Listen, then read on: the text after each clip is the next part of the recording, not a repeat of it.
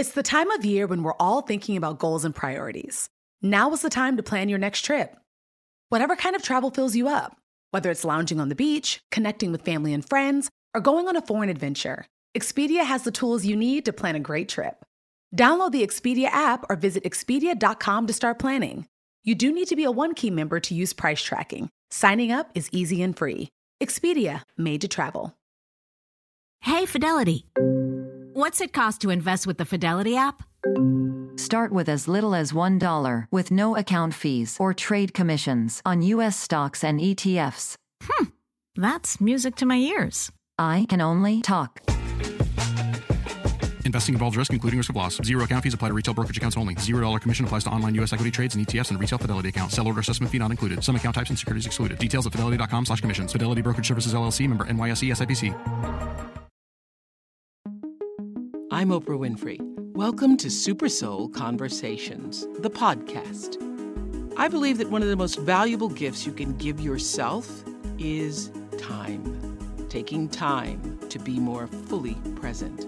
Your journey to become more inspired and connected to the deeper world around us starts right now. Today, we ask palliative care physician and former senior director of the groundbreaking Zen Hospice Project, BJ Miller, what really matters when we die. After witnessing the moment of transition hundreds of times, Dr. BJ Miller has come to view life and death as mutually inseparable. He also has the unique perspective of facing mortality as both a doctor and a patient after a freak accident caused him to lose three of his limbs when he was a college student. BJ Miller is passionate in this belief. It's time for all of us to rethink, redesign, and reimagine everything we've been taught about death. So let's start when you say your relationship with death began. That was at 19 years old, mm-hmm. right? You did a crazy thing. Yep. Yep. When you lost your lower legs and arm. Tell me what was going on that night. Yeah. Had you all been out? Had you been drinking? A little bit, Little but it was actually a pretty mild night as far as we went. Yeah. Because you've done other crazy things. We'd things. done way, I thought, way crazier things. So we had just gotten back from Thanksgiving vacation. How many of you? There were three of us hanging out together that night. It was a Sunday night, um, and had a few beers, but really, mostly decided to go get a sandwich and walk to the what's called a Wawa market in, Mm-hmm. in New Jersey. I know Wawa. Oh, you know the WA? so we were walking to the WA, and it just so happens that our path, there's a commuter train that runs across the path. And it was just sitting there, off, off hours. And, you know, it's a ladder on the back. You just climb it like you would a tree or a jungle gym. We really, we really did not think we were getting in anything particularly nuts. Um, but I, I happened to be the first one up the ladder, and I had a metal watch on, and I got close enough to the power lines, and the electricity arc to the watch. And that, that was that. It's like thousands of voltage. 11,000 volts, enough to move a commuter train. Wow. Shot through your body. Yep. What does that feel like? Not good. Not good. Not good. Can you to say- remember the feeling? No, Can I have you? to say, I really don't remember the night. My first memory is about four days into the whole ordeal. Mm-hmm. I'm actually, my first memory was that night being flown to a burn unit in New Jersey. It's just one burn unit in New Jersey, St. Barnabas what was burned? So, with electricity, you burn from the inside out. It Ah. enters your body and then tries to get out, and it tends to incinerate where it enters and, and where it exits. So, it entered my arm and then blew down my feet. And uh, as your leg tapers, all that current slows and the energy uh, gathers, and it, at some point, your flesh just can't take it. So, you burn from the inside out Whoa. sad to say. But I don't remember that night really, except for when they were loading me into the helicopter. I remember being too tall. I was like six, almost six five. I remember they were trying to fumble with my feet of where to put me in this helicopter thing. I vaguely remember that. But then uh, my first memory is about four or five days into it. What do you remember? This is a, in- I, I kind of like this story, Oprah, because it's just a fe- strange feeling. So, um, you know that feeling when you wake up from a dream and it was not a good dream? Yeah. And there's a moment where you realize, you look around, you say, ah, Ah, that was a dream. all right. That was just a dream. Yeah. Okay, I'm okay. Everything's cool. You know, Yeah. it takes a little minute. You can kind of feel it happening. Yeah. Did you know that it's Asian American and Pacific Islander Heritage Month? Macy's is highlighting some really cool AAPI owned brands right now, like Cardon, Kaja, Amelia George, and Hey Meave. Plus, you can help to support college access and student success when you donate online or round up in store to APIA Scholars. APIA is the nation's leading nonprofit organization devoted to the academic, personal, and professional success of Asian American, Native Hawaiian, and Pacific Islander students. Shop Asian American and Pacific Islander owned brands at Macy's.com or in store.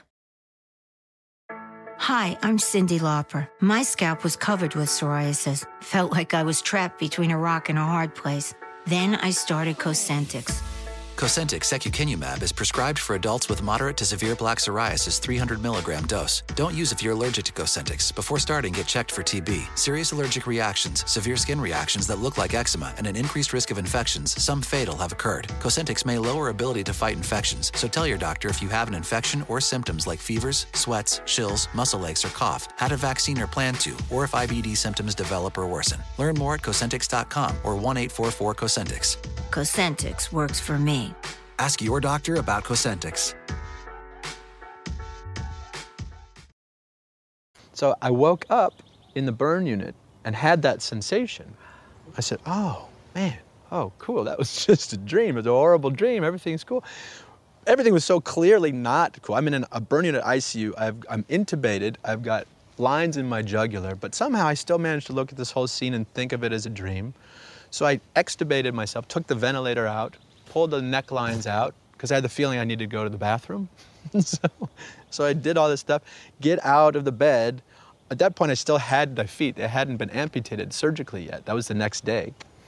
So I get out of bed, stand on my crispy little feet, start heading towards the door to go to the bathroom, still completely clueless. Uh, and then the, the catheter line ran out of slack. And that, so the way a Foley catheter works is a little ball that's in your bladder, and, that's, and that keeps it secure, but when you pull on it, it doesn't go anywhere. So, mhm. so that, I fell to the floor, and in a second, the same reverse happened. I realized, oh, this was all real. This was real. And in that millisecond, it, it became extremely clear what had happened. Whoa. Yeah, it was, in, Whoa. it was intense. Where you feel filled in that moment with um, what? Regret, horror, why did this happen to Mm. me? Oh no. You know, one of the great things about, I never really had the why me. Really? Really not. And that's not a credit to me, that's mostly a credit to my family. My mom, and I grew up with a mother who's disabled. She had polio, and she has post polio syndrome, so a real progressive illness where she's progressively disabled. And so much of my childhood was spent with her navigating the planet from a wheelchair. And I was so very in my bones sensitized to disability as an idea, as a mm-hmm. construct, as a concept. And I just knew it happened to good people. So there was no part of me that was surprised that this had happened to me. And in a way, I feel so fortunate because I got to sidestep. I watched some of my peers in similar situation have to go through a couple years of like, you know, hating themselves practically, hating their yes, lives. yeah. I've talked to lots of people who went through that. Yeah. You did not go through Not that. really. Yeah. At what point were you able to look back and see actually the beauty this accident brought into your life? Hmm. Takes a long time to get there. It takes a while to get there. Like there were mm-hmm. moments even in the hospital where you're like, you s- you can't believe you're alive and you can't believe all this effort going to help you survive and all the human innovation around you helping mm-hmm. you live and the devotion and de- I mean there was there were plenty of joyful moments even in the burn unit. Actually, I cried the day I had to leave the burn unit. It had become my home. So you know, your frame of reference gets Whoa. really strange and everything's altered. But beauty wasn't out of reach immediately, but until I could really feel it in my bones in a daily way, and it, um, that took a couple years, and it was sort of a slow uh, awakening. So, how did this accident help you get in touch with the true meaning of your life? So I think the first thing it did at that age, you know, here I'm at Princeton, Yeah. you know, I was caught up in you take these tests to get here and you go there to get there, and it was just sort of this future and you're always orientation. comparing yourself to what everyone else is doing. Exactly. Yeah. You got it. Yeah. And it's a it's a kind of a prison Yeah. if you're not careful. Yeah. And I was in that prison like so many of us. And the first thing that this did for me was just make it impossible to compare myself to anyone else for a little while. Like I, I, I couldn't be seduced into thinking I should be doing more or otherwise. Getting through the day, going to the bathroom was hard enough, you know, whatever. The simplest things, it sort of recalibrated me. Yeah. And that was the first gift, was to s- at least to cease the endless striving, the endless comparing and contrasting myself to others. Yeah, and it forced you to do what Eckhart Tolle says, you know, in, in, in all of his books basically, that that living in the present moment is the only thing that really matters. It forces you to do that in, a, in a way that you, you, you can't help but do that. Yeah. Yeah. Exactly, and that's that's sort of related. That's a second great lesson was that being present. I mean, that was just that's all you have. You don't. There's no promise of a future. The past is the past. I mean, it's it's just empirically true. But now I could feel that truth. It was not a recreational thought. It was a therapeutic thought. So now do you look back at that, that accident and can you say that in some ways it was a gift to you? Yeah. I mean, you know, at some point, you know, the lessons pile up. Yeah. The beautiful moments, the exchanges with others, the shared vulnerabilities, they stack up pretty quickly. And mm-hmm. before you know it, if you're honest, the good that's come from it is so potent that I can't regret it. I can't, I would be- be fooling myself if I, if I regretted this situation. Of course, you can't take it back either. I mean, there are other ways to learn these lessons. You don't gotta, you don't need to go through that kind Yeah. of ordeal. Did it take you time to figure that out that you Mm. are the same person without your limbs? And how, how and no matter how many limbs you lose, Yeah. you're still you. Yeah. You know, I have to say, this is again credit to my mom. It didn't take me too long to get there because, in some way, Oprah, Watching I- her all those years. watching her all those years and With also polio. being a sort of, you know, I was kind of a hypersensitive kid. Maybe because of my experience with my mom, watching the planet respond to her. I don't know why, but I was a little on the melancholy bent. Mm-hmm. And in a way, if I were totally honest, I remember the feeling of, well, now I look like I feel. Now, now my body fits me in a way. I, because I didn't have any ownership of my own ordeal, ownership of my suffering. Everyone thought that I had a silver spoon in my mouth. I was given this education. I had so much access, and so I mm-hmm. could own nothing. I had, I looked okay. I was a decent athlete. So in a way, I couldn't complain about anything, and yet I had a real misery in me as a human being trying to reconcile themselves on the planet. And now finally I looked a little bit more the part. And in a way it was a little bit welcome. I don't mean that in a melodramatic way, but I did feel my identity quickly shift, you know, shifted it relatively quickly to accommodate this because it felt it felt sort of right.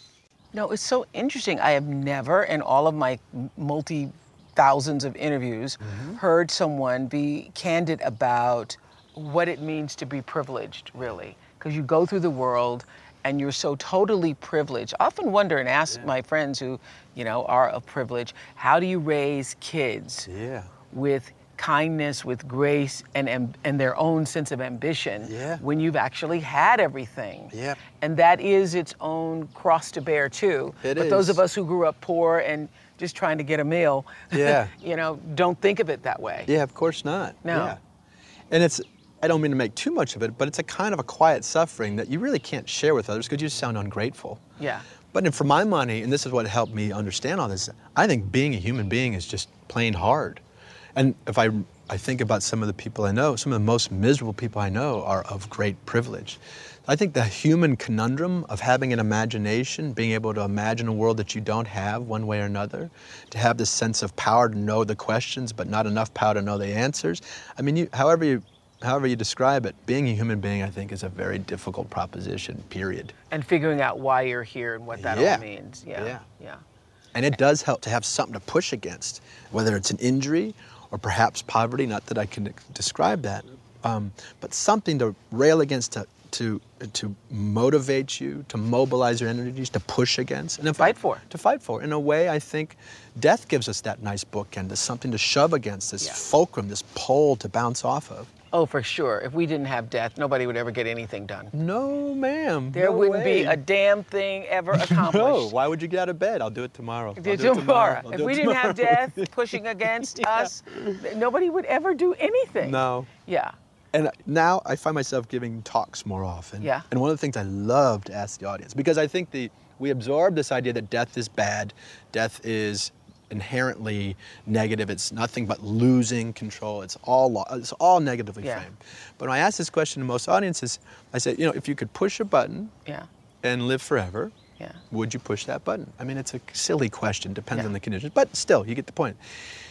And I'd say I've asked that question maybe 30 times and of thousands of people by now, and maybe 10% of people say they'd push that button. That tells me a lot. So death isn't necessarily this ogre that we all don't want anything. Actually, at some point, we kind of welcome it. So I just use that to kind of help us reframe the whole idea that death is inherently horrible. I don't think it is, and most of us, I don't know if, how, you'd answer that question. I know I wouldn't push that button. No, I wouldn't push it either. I'd ask for, uh, could you give me a little more time? bargain for yes, a little yeah, time. a little time. Yep. But no, I wouldn't push the button. Yeah. Yeah. Me neither. Because then I'd never get anything done. Yeah. What's the point? Yep. What's the point? Right. It's the yin and the yang. Yep. Absolutely. So for people who are listening who have, you know, mm-hmm. something traumatic happen to them that changes what was normal. Mm-hmm. Yeah. Because I think most people, so many people want it to be like it used to be. Yeah. And I want to be, Yeah. quote, normal. Yeah. I want to be like those people. Yep. Yeah. Well, and it's a funny thing as we grow up too. You spend so much time as an early, a young age trying to be like everybody else, and Right. at some point that you shift, you want to be like just like, Like you. nobody else, Yeah. you know, or Yeah. at least just like you. Yeah. But I have to say, to be really clear, Oprah, I mean, it took me a few years to make good, to feel what we're saying right now. I could say these words pretty quickly, I, could- I knew the ideas, but to feel it in my bones and to stop comparing myself to the old self, the old Yeah. body, that took hon- honestly a few years before I stopped doing that. What did it take? Actually practicing what you were saying, putting into practice on a daily basis. Yes. What you intellectually understood. Yes. Yeah. And I was like early on, I had this ruthless sort of, it was just a trick, sort of like I was looking for silver linings wherever I could find them. And I, I'm not like one of my early silver linings was, I used to like, you know, when I'd walk in an ocean, I would be afraid I was going to step on a stingray or something. Yeah.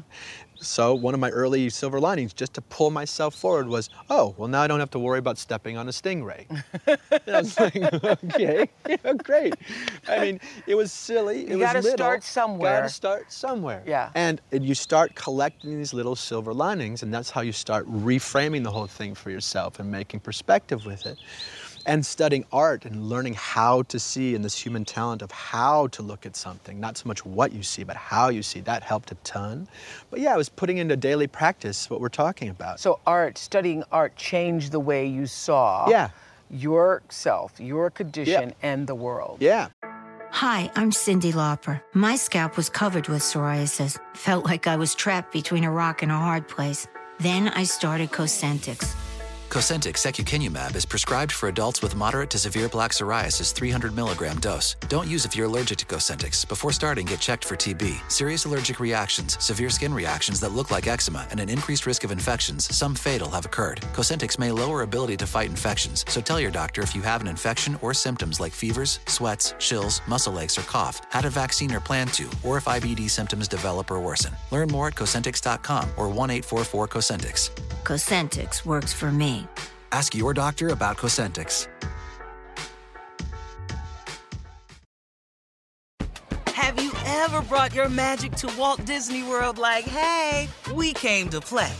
Did you tip your tiara to a Creole princess or get goofy officially? Step up like a boss and save the day? Or see what life's like under the tree of life? Did you? If you could. Would you? When we come through, it's true magic. Cause we came to play. Bring the magic at Walt Disney World Resort. After graduating with a degree in art history, BJ decided to pursue a medical degree, but not in the field many would expect, working with amputees. BJ found himself drawn to palliative care, which focuses on providing relief from chronic pain or for those near death. So, how do you get from art history to palliative care? Okay, so studying art, that got me really focused on how to see and the human condition, what it meant to be a human being. That became the subject matter for me, which was obviously therapeutic for me to think about. It made me help me find a new confidence, feel like I had a place in this world. I didn't know what I was going to do for a living. I really had no idea, but I knew I wanted to be of service. I knew I wanted to have fun. I knew I wanted to feel like I had a creative existence. Those are what, that's all I knew. So then with that was, well, medicine would be a great way. I mean, I could imagine if a doctor looking like me came into my room when I was sitting in the bed, boy, that would have been potent. Yeah. So that was the impulse. I didn't take any undergraduate uh, See, doctor, classes. you've been through some things. Yeah. Yeah. And that helps, right? I mean, the patients, and it's still to this day with my patients, I can get to trust much more quickly than some of my colleagues because one look, no, you know I was in the bed, and that helps a mm. lot. I think that's powerful. You know, I've been in that bed. Yeah, Yeah. it helps. Uh-huh. I don't have to prove anything that way. Through his work at the Zen Hospice Project, BJ Miller spent six years developing a patient care philosophy based on the spiritual values of compassion and service, and rooted in a belief that death is both sacred and unknowable. BJ has since expanded on those ideals by creating the Center for Dying and Living. It's a nonprofit website he created to be a vital source of information on quality of life, death, and everything in between. So, what has being around the dying mm-hmm. taught you about living? Hmm. That's a great question, Oprah. One great lesson is dying people are still living. You know, it's like to realize it, see it as part of life, and to separate dying from being dead. Dying is these final moments of a life, and therefore a very potent, um, essential, really mm, concentrated part of life, but it's part of life. So that's the first lesson is, oh right, dying is part of the deal, and I'm still living when I'm dying. That's a, that's a really important lesson. You start realizing that what makes anything precious except that it ends? So dying is what creates preciousness, what's, what gives us the impulse to make meaning because it, it proves, death proves life. I heard that statement once and that makes sense to me. You know you're alive because you're gonna die someday. That's what proves you're alive. Mm-hmm. So, and another big thrust of this Oprah is what you learn is time is short. So the decisions you make are of consequence. Delaying things that you love or want or seek, not calling grandma, whatever it is, you can't, you have no promise of tomorrow. So live your life today. I mean, that's probably the singular best lesson about dying has to teach living, for me anyway. Yeah. And so I love this ritual you all created at the Zen Hospice uh, Project because anytime we've seen in a movie, which is how most people have seen people die, most people have not actually witnessed it themselves, it's cold and isolating and removed and everything but Yeah. warm and comforting. Yeah. And you all have created a ritual of It's a flower petal ceremony. When someone dies, uh, and the mortuary guys to come to pick up the body and are taking the person's remains out of the house for the last time. Everyone gathers around and they just sprinkle it with flower petals. And some people may sing a song or re- recite a story that they heard from the person or some shared memory or just silence. But the most beautiful part is just the flower petal and seeing this body that is so clearly done. There's no life left in that body. It's, you see it as a memory. It's this very mundane, amazing feeling. Mm-hmm. You see it as the shell that it ever was, but you honor it with flowers and you watch the body walk, uh, roll out the house, and that's the final image for the families. Contrast that with a typical hospital death in the ICU with you know, tubes and machines and all this vulgarity and grotesqueness, which is essential to some degree and important but it can often scar families unnecessarily. The final images can be so barbaric, they have to, and that sets you up for a very different grieving process than do flower petals. So you mentioned that moment where the body becomes the shell. Mm-hmm. Can you sense when the person, it, the spirit, mm-hmm. goes mm. and there is some kind of lingering in the air? Yeah. There's something that remains. Is Yeah. that the person's spirit? Is it their, their soul? What, what is that? Yeah. So, you know, I've been around people who are just about to die, people who have, and bodies that have just di- died. And there is this lingering sense. It's true. There's a feeling that's a palpable, yeah, there's a lingering. And I don't know if that's in my mind or if that's in the air or if that's spirit. One thing I've gotten really, one thing that my injuries helped me with was to not need to know. I didn't need to have control of everything. I didn't need to know the answers anymore. I mean, I love not knowing. The answer is unimportant. It's just a sacred and gorgeous moment, and you can feel It this. just is. It just is. It just is. But I must say too, I've been around folks who I'll be sitting there talking with the family, and we're having a conversation, and the person dies in the middle of conversation, and it's seamless. It's almost gorgeously, like like the word mundane. It's almost, it just they were here, then they're gone, and there's a there's a moment where it's just so matter of fact, as you say, it just is. That's its sort of charm, it's its beauty. And then we start heaping meaning upon it. But in that moment, it's such a profound, stunning moment to see the body finally as a shell and devoid of that person. And in that moment of transition around the body, you, you, you're really in touch with the continuum of life, that life is proceeding. That individual is gone, but life goes on. What do you want us to know about what and how we should be thinking about designing our life and our death? Mm-hmm. Because you think that, or, or feel that they're inseparable, right? I believe they are. Yeah. So some of this stuff is just Mother Nature at work. Yeah. But then there's this human element of it, how we design the healthcare system, how we design hospitals.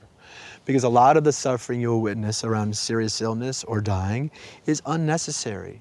It's the waiting two weeks to hear, get a call from your doctor about a test result when the test result was run within you know a half an hour of you know it's the your car getting towed because the hospital didn't build enough parking spaces while you're in seeing your mother in her deathbed and the healthcare system most importantly the 20th century was designed around diseases. The idea was life's wonderful. Then you get a disease and it sucks. Then you, if you can fix the disease, you can get your back yourself up to wonderful.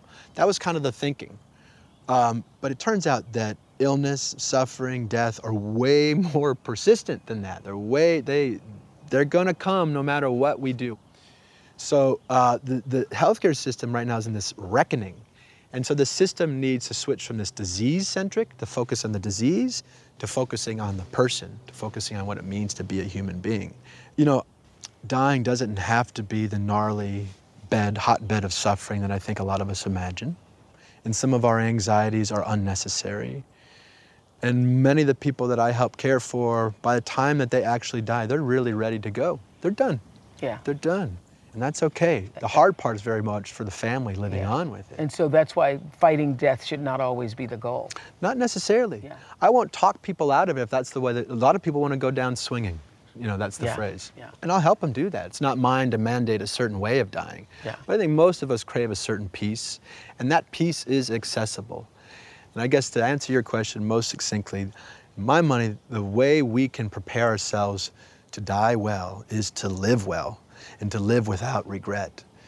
Uh, and that means checking yourself pretty much on a daily level, on a daily basis. Am I doing what I care about? Am I doing what I love? Have I told the people I care about that I love them, et cetera? These are fundamental things. And you check yourself on a daily basis, and by the end of a life, you won't have stockpiled all that many regrets. Regret's a bitch. Regret's a bitch. It's really hard. Loss is hard. You start putting regret and guilt and other things on top of that. Mm, doesn't need to be that Yeah. hard. Have you been with people who, in their final moments, are living that space of regret? Yeah. Yeah. Yep. Gotta be the saddest thing. It is sad, but you know it's also important. What do they regret? Because you know, there's this phrase that nobody's going to regret not spending more time in the Yeah. office. Nobody's going to regret, you know, It's true. what your spreadsheet looked like. It's kinda true. What do they, what do they regret? So I love these vicarious deathbed moments that I get to have. Yes. And there, there, there's some real truth to that. Like, why didn't I? Why did I spend so much time with this job I hated? Why did I spend so much time married to that person I didn't really respect, or what, you know, whatever? And there's some real truth to that. And it all invariably has to do with time and how you spend, how you value your time. But you know what's also kind of true here is when you watch the power of just accompanying someone and mm-hmm. bearing witness, some of that regret just gets to go away. Because regret too is also unavoidable. I wouldn't make all this exact same decisions now that I've made in my past. Right. The salve is being seen. The salve is being felt and heard and witnessed. That helps the regret fade so nicely. So yeah, I've seen those vicarious, those deathbed regrets, but I've also also watched them just fall by the wayside pretty sweetly. Being seen and heard by whomever in that moment. By family, by, By friends, family, yes. by volunteers, by Yeah, nurses, by really. people in the moment who are daring to sit with someone who's in agony, who may smell funny, who's not themselves. You know, the whole thing, dying isn't necessarily so pretty, which is extra potent when someone can sit with you and be with you in that state. It's an amazing thing to offer someone. That presence is an amazing thing to give, and it heals a lot of wounds quickly. Wow. What do you say to someone who's lost their beloved? What are the words? How do you comfort? How can you be a comfort? I think there are, there are many opinions on that very question. For my money, there aren't really bona fide guaranteed words. You know, I've, I've used the I'm so sorry, and people will come back, what are you sorry about? I'm like, oh, well, you know, I- I'm not really sorry. You know, anyway, the point is, language is deeply imperfect. Yeah. But to answer your question, one of the things that I think is so potent is in that moment of sharing grief with someone, is witnessing them. Sit in that hot stew with someone for a moment, like we're talking about that bearing witness. Sit in that uncomfortable space. Yeah. That awkward space. Yes, and where let- you don't know what where you say. don't know what to say, and that's you're sharing the the the, the chafe with that person, and that I've seen to be the real salve. Mm. Yeah, a friend of mine said once when her mother passed, and I was saying I didn't know what to say. She said, "Just, j- just being Yeah. here. Yeah. You're you're being there. You're being present. You're Yeah, not knowing what to say. yeah, Because you're right, language is inadequate. yeah. Yeah. So, what do you believe happens when we die? Do you have any theories on that? Thoughts? So I do, yeah. One is like I told you, I love mystery. I love not knowing. And that's such a creative space, and so people can apply their own ideas to it. And I watch people do all sorts of, uh, apply all sorts of ideas to it. But I do think, for me, like empirically, it, it's just we. It's I don't need to know more than if you when you put my body in the ground, it's going to decompose, and I my, the energy will transfer, and I will become that blade of grass. I will become the ground. I will become the tree. That's the kind of immortality that registers with me, and that's observable. That's just true. Do you find people who are dying, if they have some kind of faith, is it easier for them? Mm.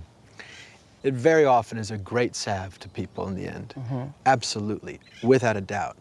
But if there are cracks in their faith, those cracks can open and widen. And I've seen uh, uh, someone who would have considered themselves devout their whole lives and at the very end lose that faith, and it's extra hard. It's extra fierce. Really? It's extra terrifying. So I think the lesson is consonance with your faith, with your belief, holding true to your belief, whatever it is um, rather than there being a absolute truth per se. It's your consonance with it. Does that make sense? Yes, absolutely makes sense. What do you think is one of the big decisions or choices you made to fulfill your destiny? I think it was two things. One was coming to see myself a little bit, re- a little bit of remove from just me as, as not just my body, and that opened the idea that my life, my body, was just raw material, stuff for discernment, not so much judgment, just differences that I had to play with. Ah, and to seeing my life as raw material to play with, to make stuff with, that really has helped me a ton, a ton.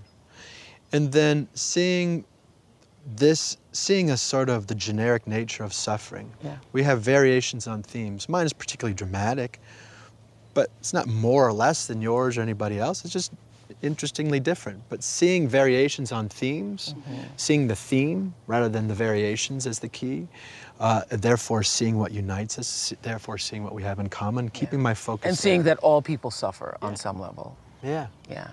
When do you think your life force is most fulfilled? When I'm loving somebody uh-huh. and they're receiving it. Mm. You know what I mean? they need to receive it for me to really feel that. Mm-hmm. And I do think one of the cool things about love, I think we all talk about the desire to be loved. I think a lot of us who have animals in our life, we all talk about the unconditional love we receive from them. Right. Gorgeous, no doubt about it. But honestly, I think the bigger lesson is that we're all looking for a safe place to love. Yeah. It's very safe loving my dog Maisie. She's not going to bite me for loving her. It's harder to love human beings sometimes. Correct. And I think we all crave the safe zone to, to love as much or more than being loved. Mm. And you feel the presence of love when?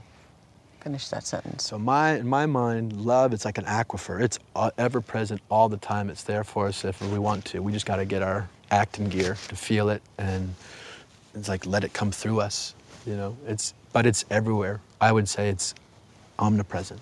And the purpose of forgiveness is? Mm, forgiveness is my favorite muscle in the human body. really, it really is. It's so potent. The act of forgiveness is really being, you know, is is the kindest thing we can do to ourselves and others, and it's the way to move on. It clears the path to delight in the time you have while you still have it. Uh, so I don't know if that answers your question of what the act of forgiveness is. It is a loving thing to do. I know that much. It was my joy to talk to you today. It was my joy, Oprah. Thank uh, you so much. Thank you. I'm Oprah Winfrey, and you've been listening to Super Soul Conversations, the podcast. You can follow Super Soul on Instagram, Twitter, and Facebook. If you haven't yet, go to Apple Podcasts and subscribe, rate, and review this podcast. Join me next week for another Super Soul Conversation. Thank you for listening. Hi, I'm Cyndi Lauper. My scalp was covered with psoriasis, which could lead to psoriatic arthritis, but Cosentyx treats both. Cosentyx secukinumab is prescribed for adults with moderate to severe plaque psoriasis 300 milligram dose and adults with active psoriatic arthritis 150 milligram dose. Don't use if you're allergic to Cosentyx. Before starting, get checked for TB. Serious allergic reactions, severe skin reactions that look like eczema, and an increased risk of infections, some fatal, have occurred. Cosentyx may lower ability to fight infections, so tell your doctor if you have an infection or symptoms like fevers, sweats, chills, muscle aches, or cough, had a vaccine or plan to, or if IBD symptoms develop or worsen. Learn more at Cosentyx.com or 1 844 Cosentyx. Cosentyx works for me. Ask your doctor about Cosentyx.